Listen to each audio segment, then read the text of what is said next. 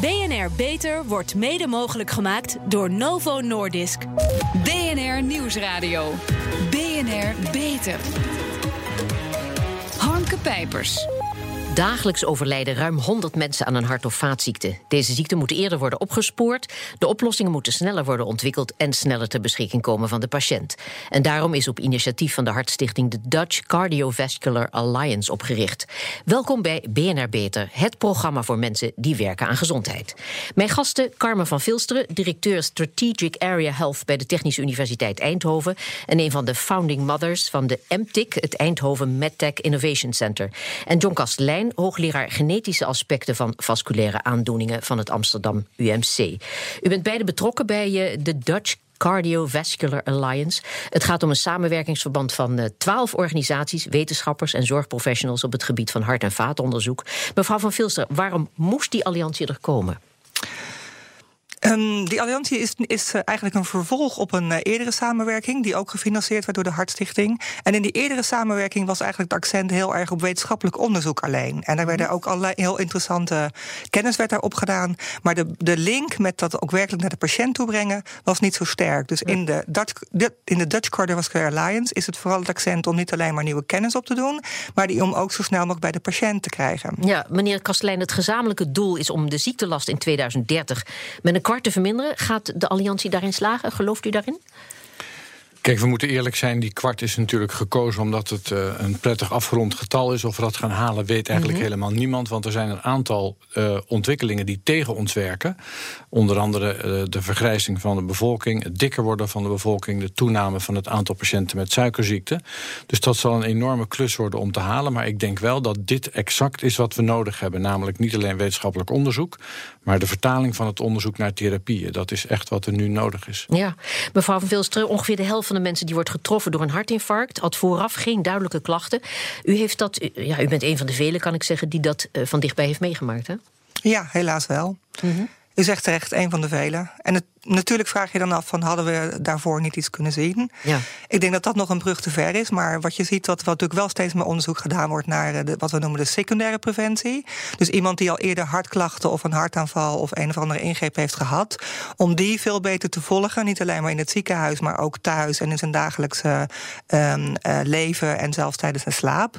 Om wel hele vroege signalen dat het weer de verkeerde kant op gaat te detecteren. Ja, en dat maar is ook... waar, waar moet ik dan aan denken? Want uh, zeg maar vaker de dokter uit preventie, dat zie ik niet gebeuren. Nee, juist niet. Dus uh, we denken daarbij uh, vooral aan wearables of iemand observeren, bijvoorbeeld tijdens Ja, ja. de slaap.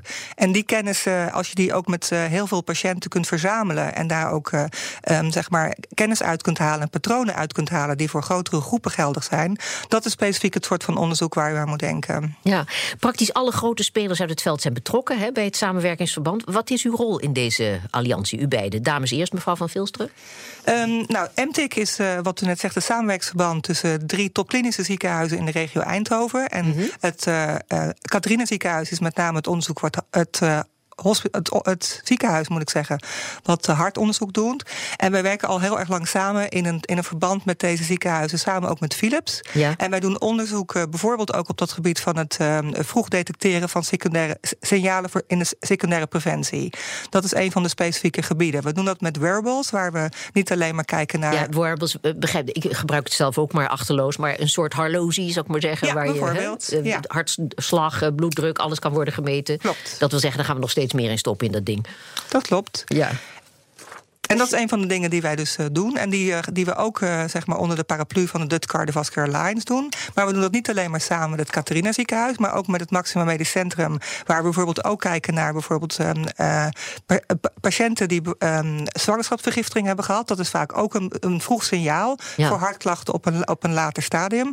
En het derde ziekenhuis is het Kempenhagen ziekenhuis. Daar doet men slaaponderzoek. En ook dat is een vroeg signaal voor hartklachten. Ja. Dus je ziet ook dat we natuurlijk uh, proberen om de kennis uit andere gebieden ook te vertalen en te gebruiken in ons onderzoek naar hartfalen. Meneer Kastelein, u heeft halverwege de jaren 80 in Nederland bijgedragen aan de introductie van uh, cholesterolverlagende middelen. En u was later de grondlegger van uh, Unicure en Decima Pharma. U heeft een neus voor het succes of falen van nieuwe medicijnen. Is dat ook waarom u gevraagd bent om, bij deze alliance, om aan deze alliance mee te werken? Ja, voor een gedeelte wel, denk ik. Kijk, het is zo dat de, de wetenschap op het gebied van hart- en vaatziekten hoort bij de absolute wereldtop in Nederland. Mhm. Dus die, met die wetenschap zit het eigenlijk wel snor. Um, uh, en dat geldt eigenlijk voor alle universiteiten in Nederland. Die, hebben daar, die maken daar uh, deel van uit. Maar uh, het vertalen van die wetenschap naar een therapie is een totaal ander vakgebied eigenlijk. En daar is eigenlijk in Nederland, uh, zeker zelfs als je het vergelijkt met landen als België bijvoorbeeld en Frankrijk, gebeurt nog maar vrij weinig. En gewoon omdat ik dat een paar keer gedaan heb, ben ik erbij gevraagd. En daar moet u eens meer over vertellen. Want ik denk bijvoorbeeld aan, wat was dat ook alweer? Er lag iets op de plank al drie jaar, geloof ik, en er gebeurde helemaal niks mee. Het kon het cholesterol verlagen. Niemand zag er brood in, behalve u. Nou ja, kijk, dat is een typisch voorbeeld van hoe dingen veel te lang duren. Uh, mm -hmm. Ik was al in 1997 bezig met dit speciale, zeg maar, cholesterol-eiwit. En heb daar ook uitgebreid over gepubliceerd. Het was duidelijk dat dat slecht voor je was voor het risico op hart- en vaatziekten. En dan de logische gedachte is, is dat je daar dan iets tegen ontwikkelt wat het remt. Ja. want die remmer die brengt het dan naar beneden en dat zou dan dus een gunstig effect moeten opleveren. Maar het, uh, ja, met wie doe je dat en hoe moet dat? Ik was toen natuurlijk nog een heel stuk jonger, 20 jaar jonger. Ja. En ik had nog, nog echt geen flauw benul. En kwam dus in 2005 totaal bij toeval, inmiddels dus acht jaar later, uh, bij een Japans bedrijf uh, zeg maar op bezoek. En daar lag dat middel op de plank. En lag daar niks te doen. Toen dacht ik, hé, hey, dus, dus er is er blijkbaar toch wel iemand die ooit zo'n middel gemaakt heeft. Ja. Maar ja, ze gingen er niks mee doen. En toen dankzij mijn uh, contacten, en ik hoop dat ik namen mag noemen, maar het ja, is een maar. Nederlands durfkapitaalbedrijf, dat heet Forbion Capital Ja. Management. Die, um, daar werkte een klasgenoot van mij van het Stedelijk Gym in Haarlem, waar ik op, op gezeten heb. Ja. Uh, waar ik nog steeds heel goed contact mee heb. En uh, samen hebben wij eigenlijk toen uh, bedacht dat dit wel eens heel goed was om hier dat verder te gaan ontwikkelen. Ja. En dan ga je dus, dan word je dus in feite een klein mini-farmaceutisch bedrijfje met maar zeven werknemers en een heel klein budgetje. En dan ga je het verder werken en dan blijkt het, uh, dan blijkt het goed te gaan. Het, het, blijkt veilig te zijn voor een muis en voor een aap en voor een rat. En dan probeer je het voor de eerste keer in de mens en dan is het ook allemaal geweldig. En dan denk je, nou dan ga ik nu meer studies doen, nog 5 miljoen, nog meer. En dan op een gegeven moment blijkt het gewoon heel erg goed te werken. Ja. En, en dan heb je dus gedaan wat gedaan had moeten worden. Ja. Namelijk, je hebt het eiwit waar je wetenschap aan doet. Je maakt een remmer. Je laat zien dat die remmer veilig is en bij mensen werkt. En daarna kan je het zelf niet meer, want dan moet een farmaceutische industrie dat overnemen. Mm -hmm. Want dan kom je dan aan moet er kosten, te veel geld in. Ja, dan kom je aan kosten die voor een land als Nederland überhaupt uh, helemaal ondenkbaar zijn zo hoog. Ja. En dan, uh, en dan gaat het weg, maar dan heb je in ieder geval wel gedaan wat je moet doen. Want in heel veel gevallen kan die farmaceutische industrie het dan vervolgens weer terugbrengen bij de mens. Ja. Bij en, en uiteindelijk heb, meen ik begrepen te hebben, als ik mij voorzichtig uitdruk, dat het u geen windeieren heeft gelegd. Nee, maar dat is eigenlijk een gevolg van de zakelijke structuur van dit soort dingen. Ja. Is dat je uh, als, uh, als persoon, uh, als, als ik, als Kastelein, een paar procent van de, van de aandelen, van de beginaandelen krijgt. Ja. En bij iedere keer als er geld bij gaat, verdunt dat. Dus uiteindelijk blijft er procentueel niet heel veel over. Maar van een, een klein plakje van een hele grote koek ja, ja, ja. is natuurlijk nog steeds veel geld. Dus je kan, als dingen heel succesvol worden, kan je daar als onderzoeker natuurlijk eh, best geld aan verdienen. En dat is ook goed geregeld aan de Nederlandse universiteiten. Waar uitvinders en onderzoekers een paar procent van het aandelenkapitaal krijgen van een start-up. Ja. En als die start-up natuurlijk heel succesvol is, en we hebben dat bijvoorbeeld in de oncologie, in de, in de kankergeneeskunde ook vaak gezien, ja, dan, dan kunnen daar uh, soms grote bedragen voor betaald worden. Ja. Dat is zo. Uh, om, om, het doel waarvoor de DCVA is opgericht te bereiken, hè, moet de, ziekte, de ziektelast met een kwart verlagen, dat is het doel. Moet er de komende jaren maar liefst 1 miljard euro worden gemobiliseerd. Maar als ik u zo hoor, dan is dat heel gewoon en moet dat er gewoon komen. Waar moet dat geld vandaan komen, meneer Kastelein? Nou, je hebt in Nederland natuurlijk altijd uh, de universiteiten zelf hebben geld. Dan heb ja. je de fondsen, de Hartstichting, ZonMW, NWO. Dan heb je het ministerie van Economische Zaken met het innovatiekrediet en allerlei stimuleringsregelingen. En dan heb je, en daar denk ik zal het meeste geld vandaan moeten komen, durfkapitaalbedrijven, venture capital, die beoordelen elk jaar honderden van dit soort ideeën. En die vinden een aantal tientallen interessant genoeg om er geld in te steken. Ja. En die zullen dus hier geld in gaan steken. En dat kan ook, want het onderzoek in Nederland op het gebied van vaatziekte is zo absoluut top. dat er meer dan genoeg ideeën zijn die een centje waard zijn. Ja, de DCVA zet niet alleen in op samenwerking binnen de zorg en wetenschap. De organisatie wil ook dat er een veel sterkere samenwerking komt met het bedrijfsleven. Hoe ziet dat er in de praktijk uit, meneer Kastelein? Of hoe moet dat eruit zien? Nou, dat ziet er als volgt uit. Er komt, en daar ben ik ook nu eh, de facto mee bezig. Er komt een goed idee uit een onderzoeksgroep. Uh, dat goede idee moet vervolgens vertaald worden naar een medicijn. Uh, het zoeken naar dat medicijn, dat is dan nog iets van tussen de 500.000 en 1 miljoen euro. Dus dat kan een universiteit of een, uh, of een subsidiegever nog net betalen. Maar het volgende moment dat je dat medicijn dan vervolgens gaat testen in muizen, ratten, apen en alles, wordt al zo duur, dat kunnen we niet zelf betalen. Nee. En daar is durfkapitaal voor nodig. En dat, met dat durfkapitaal zet je dan zo'n klein biotechbedrijfje op. En dan zodra je iets in de mens hebt, wat dan goed zou werken, ja, dan wordt het tijd om dat vervolgens naar een grotere broer af te stoten. En dat is dan het bedrijfsleven of de farmaceutische industrie. Ja, mevrouw van Vilsteren? Ja, in MTIC gaat dat ietsjes anders. Omdat natuurlijk Philips uh, vanaf de eerste dag betrokken is bij alle onderzoek wat wij doen in mm -hmm. het uh, consortium. En eigenlijk kijkt Philips ook vanaf de allereerste dag mee, zelfs bij uh, um, research in een heel vroege stadium, of dit past in het portfolio enzovoort. En Philips is uh, marktleider op het gebied van medtech in cardiologie. Ze hebben meer dan 50% marktaandeel. Mm -hmm. Dus als Philips het vervolgens ook echt tot een product brengt, dan heb je gelijk een enorme goede outlet naar een enorm uh, de hele wereld, hè, die, ja.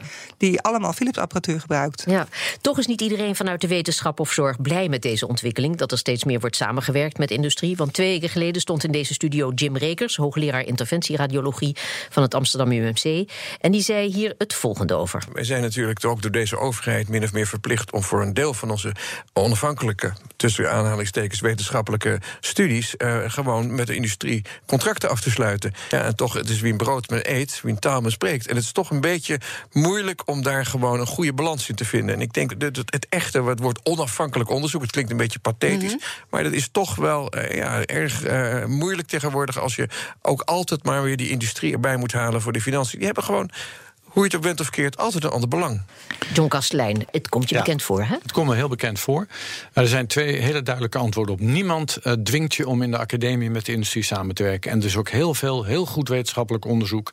wat helemaal geen baat heeft bij samenwerking met de industrie. Mm -hmm. Maar zodra je het hebt over een therapie... dus als je onderzoek doet met het oog op een nieuwe therapie, dan is het eigenlijk onmogelijk in uitzonderlijke gevallen daargelaten om dat niet zonder een industriële partner te doen. Simpelweg omdat onze fondsen en onze overheid hier niet genoeg geld voor hebben. Ja. Een eenvoudig voorbeeld is: als je een cholesterolverlagend medicament op de markt wil brengen, heb je altijd één grote studie nodig. Die laat zien dat je het aantal hartinfarcten laat zakken en dat het veilig is. Zo'n studie kost gemiddeld tussen de 2 en 500 miljoen euro.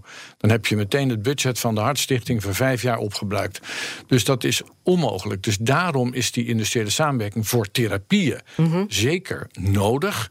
Maar niemand zal je natuurlijk dwingen om met die. Hey, je kan ook zeggen: ik doe onderzoek tot een bepaald punt. En dan mogen andere mensen het van mij overnemen. En ik heb geen behoefte om met de industrie samen te werken. Dat is ook allemaal uitstekend. Dus ja. er is helemaal niemand die iemand dwingt hier. Het is ja. je eigen onderzoek. Maar goed, uh, als we ook praten over, over de kosten uh, die nodig zijn, is het misschien ook nuttig om op te merken dat uh, dat toch eigenlijk vaak gebeurt naar aanleiding van de hele dure kankermedicijnen. Maar medicijnen voor hart- en vaatziekten zijn veel goedkoper. Om niet te zeggen goedkoop, mag ik dat zo zeggen? Ik zou zeggen spotgoedkoop. Spot, want okay, uh, wij halen die geneesmiddelen uit derde wereldlanden. Uh, ja. En die kosten een paar euro per maand. En dat is per jaar minder dan een paar sneakers. Uh, dus eigenlijk geven wij aan de geneesmiddelen tegen hart- en vaatziekten ongelooflijk weinig uit. Middelen tegen hoge bloeddruk, tegen cholesterol en de oude middelen tegen suikerziekte zijn allemaal generiek, dus die zijn uit patent. Ja. En die worden uh, vooral in India gemaakt en ook in China voor helemaal niks.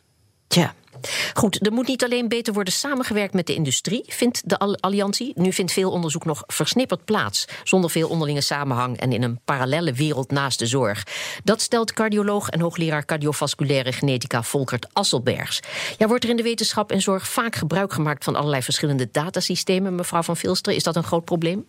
Dat is, uh, op dit moment valt het nog wel tegen, zou ik willen zeggen. Ja. Maar dat is absoluut uh, een van de grote aandachtspunten om uh, steeds meer die data gebruik te maken, zodat je ook grotere populaties kunt onderzoeken. En bijvoorbeeld ook wat ik net vertelde, slaaponderzoek kunt combineren met cardiovasculair onderzoek of onderzoek naar perinatale patiënten.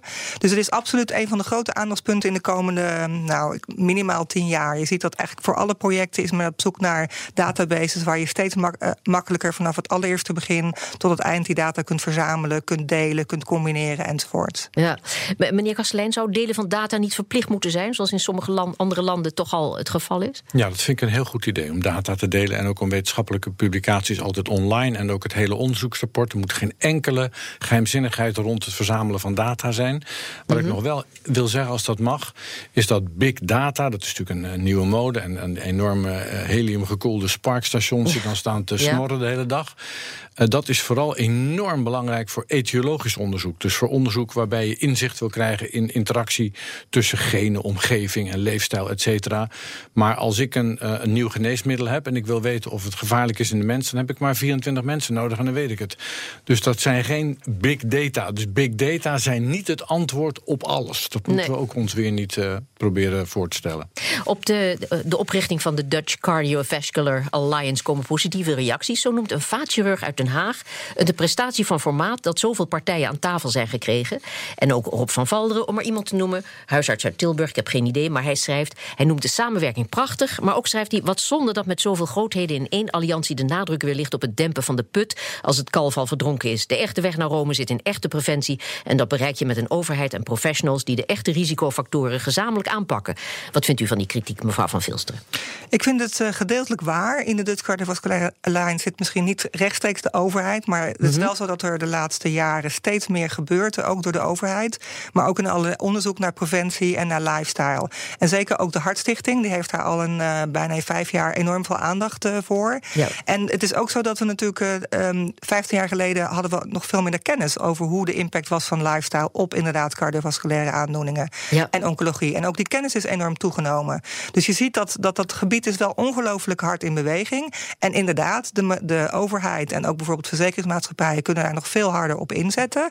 Maar ik ben het niet met hem eens dat er helemaal niets gebeurt op dat gebied. Er is wel degelijk heel veel aandacht voor. Ja, en bovendien die wearables, dat is ook een vorm van preventie. Maar die leefstijlpreventie, uh, ziet u daar iets in, meneer Kastelein? Of uh, heeft u nou, daar niet zo natuurlijk, en dat zal uh, elke wetenschapper op dit, op dit gebied beamen, het is het walhalla. Kijk, als jij natuurlijk in staat bent als maatschappij om je risicofactoren uit te sluiten, uh, na, vlak na de oorlog rookte 90% van de mannen. Op elke tafel stonden sigaretten en sigaren. En nu is dat 22%. Dat heeft een, tot een enorme daling van longkanker, blaaskanker. Weet ik al niet wat, borstkanker, allerlei soorten kanker geleid. Maar we weten dat die laatste 22%, we kunnen de sigaretten nog zo duur maken en mhm. nog zo op mensen inpraten. Daar zijn toch nog wel een paar andere dingen voor nodig. Dus primaire preventie, zeg maar het uitbannen van risicofactoren, is het absolute ideaal van elke onderzoeker hier. Maar we moeten ook constateren constateren dat dat toch al die campagnes van de overheid bar weinig effect hebben gehad. Ja, maar uh, moeten we ook niet concluderen dat uh, tot nu toe zeg maar, uh, de zorg en de verzekeraars niet zo heel veel belang hebben gehad, omdat het hele verdienmodel niet, ge niet, gebaseerd Klopt. is op voorkomen. Dat klopt, en er zit ook nog wel een politiek tintje aan. Dus mm -hmm. natuurlijk, als je natuurlijk erg gaat ingrijpen in, in Smans leven, ja. dan ga je natuurlijk buiten de persoonlijke vrijheid om. Maar is het nou jouw vrijheid om te voetballen op zaterdag en dan met een gebroken enkel in het ziekenhuis? Te komen en drie weken verzuimd ja, te hebben. Ja, vind ik wel. Ik ook. Ja. Maar is het ook je keuze om te roken en longkanker te krijgen en de, en de, en de maatschappij ervoor nee, laten draaien? Niet. Dus het is, dat is ontzettend ja. ingewikkeld. Uh, tot hoever je in mensen's leven hebt. Zout zou veel minder moeten in Nederland. Maar dat Roken, vonden we, veel dat, minder. Dat vonden we, zoals John zegt, ook um, ehm, 30 jaar geleden ook niet. Hè? En nee. nu wel. En hetzelfde is natuurlijk met mensen ja. die te dik zijn. Ga jij voor iemand zeggen die te dik is, uh, ja. jij mag niet meer meedoen? Mm -hmm. Het is natuurlijk een enorme betutteling. Hè? De, de, de, de, ja, maar ik, roep in de, ik heb in deze uitzending heel vaak geroepen van betuttelen moet. Er zijn mensen die geen goede keus kunnen maken, die moet je helpen. Ja, Daar moet je, iets mee betuttelen op maatschappij. Ja, maar helpen is iets anders Zeker. niet de individuele Zeker, ja. mensen aanspreekt. Nee, we zijn het helemaal met elkaar eens. Ja. Tot slot uh, hebben we nog even. De DCVA die heeft doelen uh, gesteld. Hè. Hoe ziet Nederland er in 2030 uit? Lopen we dan in Nederland allemaal rond met wearables? Bijvoorbeeld. Uh, of, met, of met wat daarna komt. Ja, dat weten wij nog niet. Ja, dat lijkt me waarschijnlijker, eerlijk gezegd. Wearables is denk ik heel erg van de komende tien jaar. Ja. En als je kijkt naar natuurlijk technologieën met uh, implantables... of met uh, veel meer andere methodes om mensen dat, te ja. nudgen... of uh, te, te triggeren Ja. om hun gedrag te veranderen. Ik denk dat het meer en nog veel verder gaat dan wearables. Maar dat is mijn mening. John Kastelein, iedereen toch maar heel- gewoon aan de statines vanaf Nou, 45 niet, jaar? Nee, niet met de statines. We hebben nu eh, op RNA gebaseerde medicijnen die we kunnen inspuiten en soms een half jaar werken. Dus twee injecties per jaar. En daarmee kan je allerlei genen in de lever gewoon eh, uitnokken, zoals dat heet. Of in ieder geval stilzetten een tijdje. En dat zal de behandeling van cholesterol, hoge bloeddruk en suikerziekte indrukwekkend gaan verbeteren. Dus dat zit er voor mijn stuk aan de komende 10 tot 15 jaar. Maar dat is wel allemaal secundaire preventie. Dus eh, zeg maar wat ze- Carmen allemaal voor ideeën heeft over wearables en primaire preventie. eh, daar ben ik een stuk minder goed in. Oké, hartelijk dank Carmen van Vilsteren en John Kastelein. Pioniers in de zorg. Onze zorgredactie speurt naar interessante medische innovaties binnen en buiten de muren van de universiteiten. Waar werken ze aan en wat moeten wij erover weten? Esther Jansen, software die lichaamstaal kan herkennen. Vertel. Ja, het gaat hierbij om zogenoemde video-intelligentie. Kees Snoeks, hoogleraar Intelligent Sensory Information Systems aan de UvA, vertelde vorige week in zijn oratie over deze software. En die software bekijkt als het ware video's en kan dan de lichaamstaal, houdingen en bewegingen van mensen herkennen. Ja, en waar zou die software dan eh, kunnen worden ingezet? Nou ja, de ontwikkelaars van deze software willen in het in eerste instantie vooral gaan inzetten in de ouderenzorg. Eh, we, krijgen, we worden natuurlijk allemaal steeds meer ouder. Eh, we willen zo lang mogelijk thuis blijven wonen. En dan moet je je dus voorstellen, je bent zo'n oudere of een kind van zo'n oudere. En dan zou je in de toekomst je kunnen aanmelden voor deze software. En die computer kan dan vier dingen in de gaten houden. Of mensen wel genoeg eten of drinken. Wat voor houding iemand heeft. Zo kan er bijvoorbeeld worden gezien of iemand is gevallen. En de software kan zelfs onderscheid maken of iemand op de bank ligt of op de grond ligt. Of iemand boos is, kan hij meten. Bijvoorbeeld omdat diegene met zijn armen over elkaar eh, staat... of met zijn handen in zijn zij. Een defensieve houding heeft aangenomen. En of diegene gekleed is of niet. Zo kan de computer dan waarschuwen...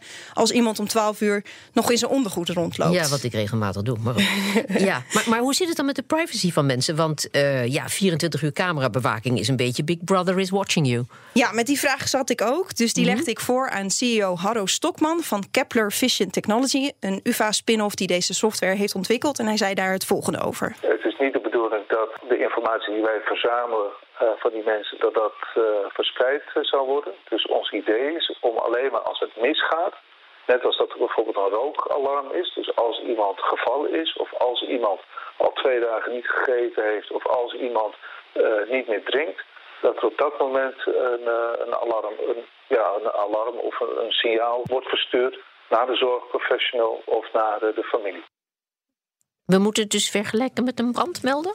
Ja, maar een brandmelder maakt natuurlijk niet de hele dag eh, video-opnames. Maar Harro Stokman verzekerde mij dat die beelden verder niet worden gestreamd naar een of andere persoon of bedrijf. Dus de computer stuurt alleen een berichtje naar de hulpverlener of aan de familie als er iets misgaat. Ja, en, en wanneer kunnen we verwachten dat deze software, dit oog, ook echt zal worden gebruikt? Ja, deze nieuwe software wordt eh, begin volgend jaar officieel gelanceerd in Las Vegas. En dan gaat het bedrijf met allemaal zorgprofessionals om tafel om te kijken wat allemaal de wensen zijn. En daarna willen ze gaan testen. En in het tweede kwartaal van 2019 hopen ze dat er echt een product op tafel ligt. Oké, Esther Jansen, dank je wel. Tot zover deze uitzending van BNR Beter. Op bnr.nl slash beter is deze uitzending terug te luisteren... of on demand via de BNR-app, Spotify of iTunes. En we zijn ook op Twitter te vinden onder BNR Lifestyle. Heeft u tips voor ons? Laat het ons vooral weten. Ik ben Harmke Pijpers. Graag tot een volgend spreekuur. BNR Beter wordt mede mogelijk gemaakt door Novo Nordisk.